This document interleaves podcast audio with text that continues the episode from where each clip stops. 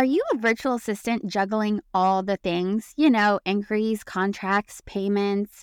It can feel a little overwhelming at times trying to keep up with everything, right? Well, meet your new business BFF, insert Honeybook. Think of Honeybook as the upgrade your VA business didn't even know that it needed, taking you from beginner to polished and professional in no time. I've been using Honeybook since day one of my business, and let me tell you, it's been a lifesaver for this busy mom. It's user friendly, lets you automate workflows, and my favorite part is that it's completely customizable, so it'll look like it's native to your brand. I know what you're thinking. Do I really need a customer management platform? Well, spoiler alert, yes, you do. It's the secret ingredient that's given my VA business a 98% success rate of turning curious inquiries into solid bookings. Now, here's the deal you can score an amazing 50% off right now if you use the link in the show notes. That's right, you heard that correctly. 50% off your entire subscription for any plan. And trust me when I say your business deserves the Honeybook upgrade.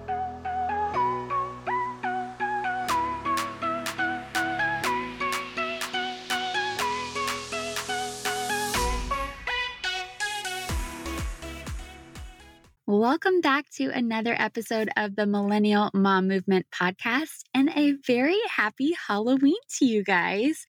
I don't know about you if you're that type of parent that loves holidays, but personally, I don't know what it is, but having kids has made the holidays that much more magical.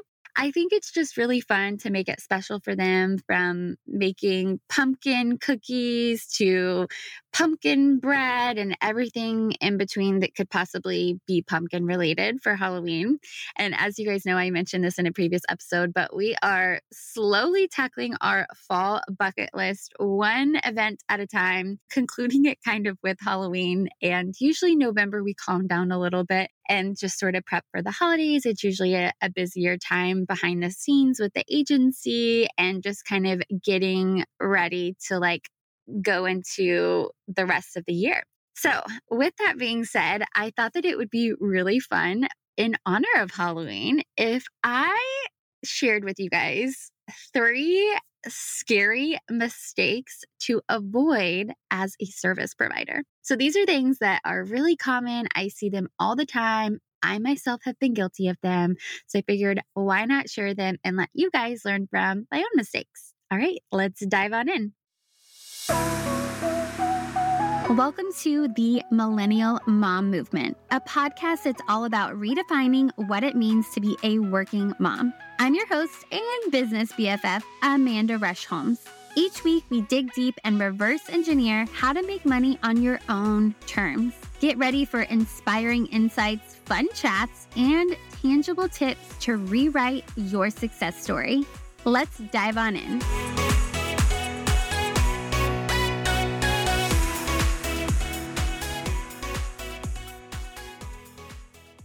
All right. Number one mistake that I see with service providers is I'm just going to put it out there pricing. Now, here's the thing about pricing some people think that there's this magical formula to come up with exactly what your price should be. And the truth is, there's not.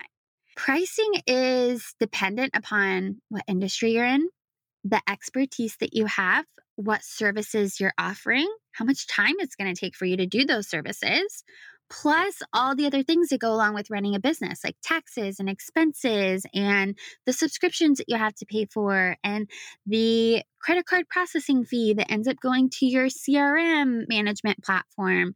All of these things have to be accounted for inside of pricing, which can make it really hard to figure out what should I price my services at? And this is an exercise that we've had to go through as an agency more than once because things change and inflation will be up 15% and you know the world will be evolving as well as you. You evolve as a person and your expertise and your skill set and so you as your business and the version of you when you first started is not going to be on the same level as you three five seven years into your business and so that should be accounted for in your pricing. But oftentimes i see people hesitant to price their services above what they are comfortable paying. And what I mean by this is a lot of times we do this unconsciously. We let our lizard brain and our limiting beliefs dictate what our prices should be. So we think, okay, with my current budget, I can afford somebody for $20 an hour. But that doesn't mean that your ideal client has that same budget in mind. In fact, when you raise your prices, there's something called value perception that actually comes into play, which by raising your prices, your client will be more invested, more bought in, and it will attract that ideal client that actually wants to work with you because they're not buying into what you're giving them simply because it's quote unquote cheap or affordable. They're buying into it because they believe in the services that you're offering them. They believe in the results. They believe in making the investment for them and their business. And that's the person that you want. So don't make this scary mistake of underpricing. What I want to challenge you to think about when you are pricing is not only think about the amount of time that goes into whatever service that you're offering because that is valid. You want to make sure that your time is accounted for. We don't want to be making $3 an hour at the end of the month. I also want you to think about things like what expenses do you have in your business that need to be built into this? Are you managing this client account or is somebody else managing it? i.e., like, is there a team member that's part of this that you might need to include their payroll or their salary as part of your pricing package? And then I want you to build in a buffer, a buffer of at least 15% to give you a little bit of grace where let's say it does take a little bit more time than you thought, or maybe it didn't, and then your buffer becomes 30% and you just increased your profit. Yay. I also want you to build into your pricing expertise. Now, I know this can't be quantifiable, but I want you to think about okay, what am I really good at? What am I bringing to the table? What's something that I naturally do that maybe I can add this into the service because I'm kind of already doing it anyways, that will then increase the value of this package? So let me give you an example.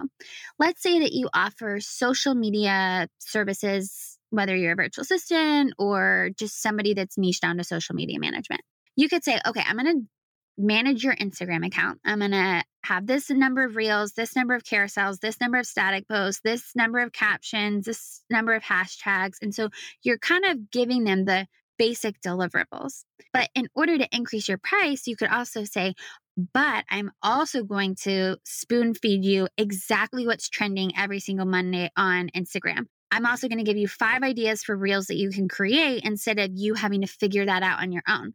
Oh, and by the way, if you want to bump your order up, I can actually write those scripts for you. And all you have to do is read the script and record the reel, and we'll take care of the editing.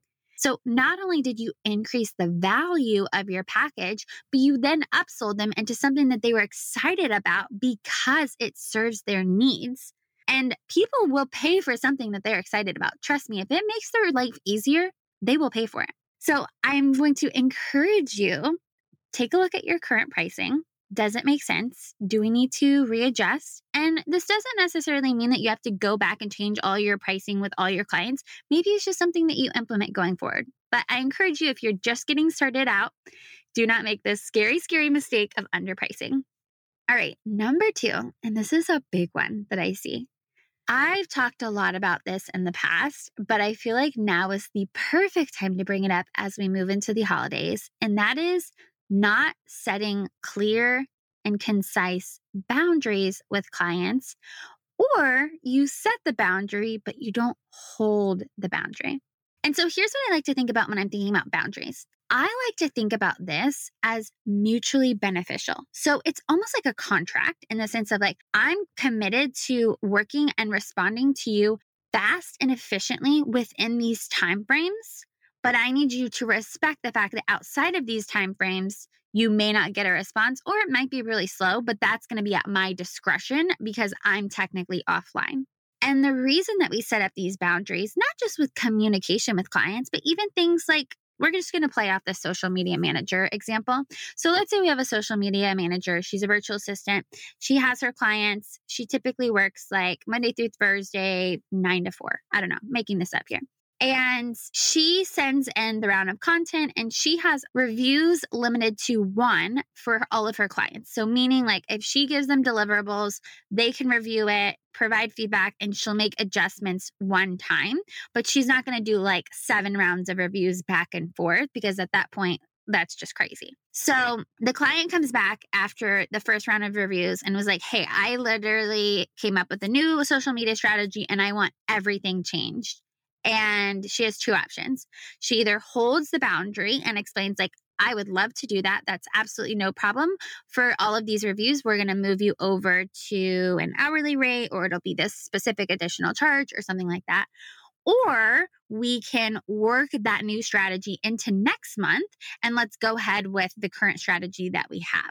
So essentially, she's able to hold the boundary, respect the client, and still provide a mutually beneficial solution that works for both her and her pricing and her business model and her time, but also works for what the client is trying to achieve with revamping the social media strategy.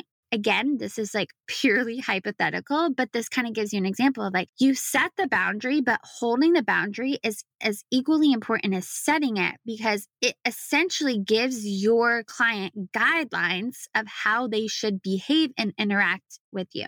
And now I know this isn't always easy in the moment, and sometimes it can be a little stressful. So if you're having one of those moments one day, feel free to reach out to me on Instagram, shoot me a DM, and I will totally walk you through it. I love coaching people in the moment with stuff like that. So if you can reach out to me, my handle is at Amanda Rush Holmes.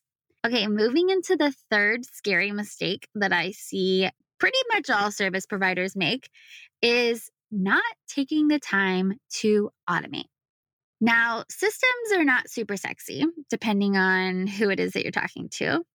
But I can say with confidence that our systems are the foundation of our business. And that's what gives me the confidence to have more time freedom and step away for the class field trip or volunteering to be room mom or running to Target in the middle of the day because I know there's nobody there and I can look at every single thing and take my time whatever that looks like for you, it's the automations that allow you to do that. And so I think it's really important to not just be like, you need to automate your business and then leave it at that. I want to give you a really great example. So, a tool that we've used from the very beginning is a CRM platform, which is Customer Relation Management Platform.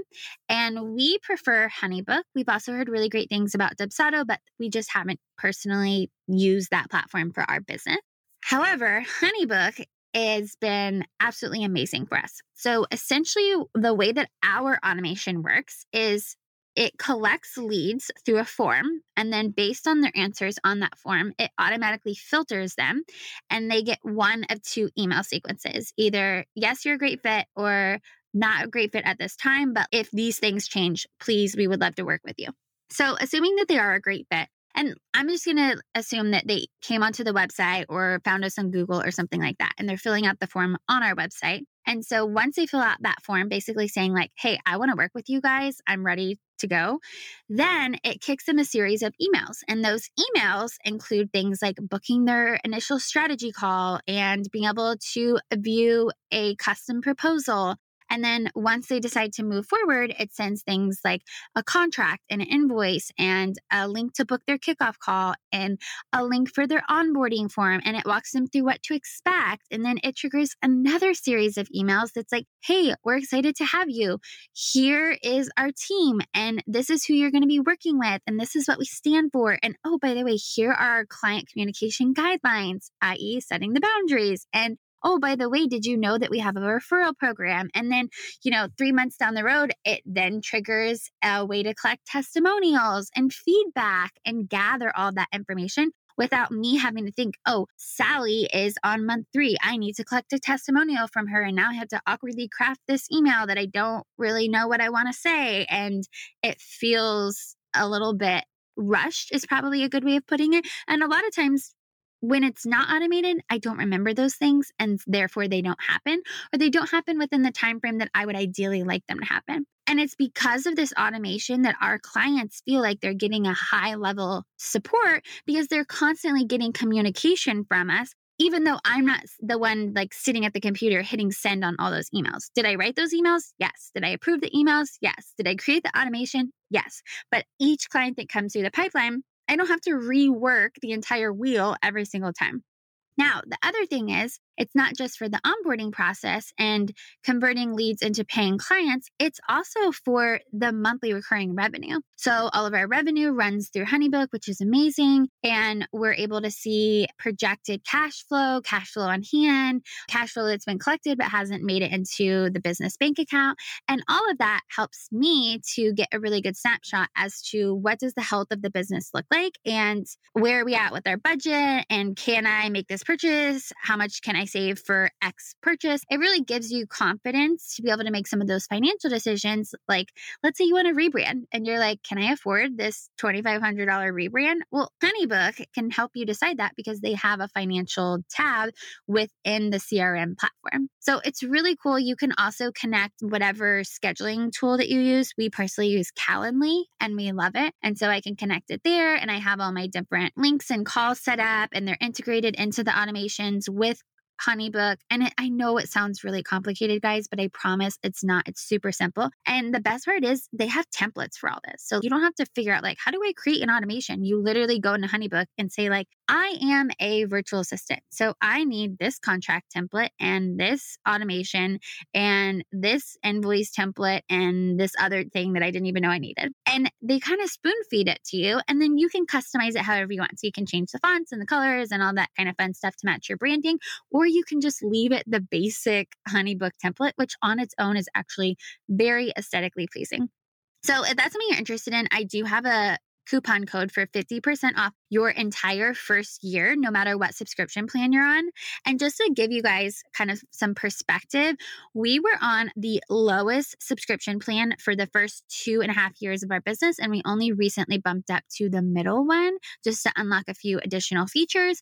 But the first bottom tier one was perfect for a beginner virtual assistant and a virtual assistant with like a handful of clients. So keep that in mind. And it's not super expensive. It's 100% worth the peace of mind, trust me. So, if you guys are interested in that 50% off, the link is down below in the show notes for you. I definitely encourage you to like at least check out the free trial and poke around a little bit. You can always cancel it if you're like, this is not my vibe. But I have a feeling that's what I did. And then I was like, yeah, this is amazing and I'm never going back. so, hopefully, that'll make your life easier. And I think you'll appreciate a lot of the additional features that they've added as of recently. Okay, so this wraps up our spooky vibes episode all about scary mistakes you do not want to make as a service provider and what you can do instead. I hope this inspires you to take a peek into your own business. Make sure you're not making any of these. And if you are, hey, guess what? That's okay. I've made basically all these mistakes in my business, hence why I'm telling you not to make these. And hopefully, it'll save you if you're on the you know, border of maybe not holding some boundaries or you're needing to change your prices or whatever, it'll encourage you to go ahead and take that leap. All right. I hope you guys have a very happy and safe Halloween, and I will talk to you next week. Bye for now. You just finished another episode of the Millennial Mom Movement podcast. And because I know you're a mover and shaker, here's your action item. Snap a screenshot of this episode, share it over on Instagram, and tag me at Amanda Rush Holmes. Each week, I'll pick one person and send you a Starbucks gift card on me as my way of saying, hey, thanks for hanging out with me on the regular and being a part of this incredible movement. See you next week.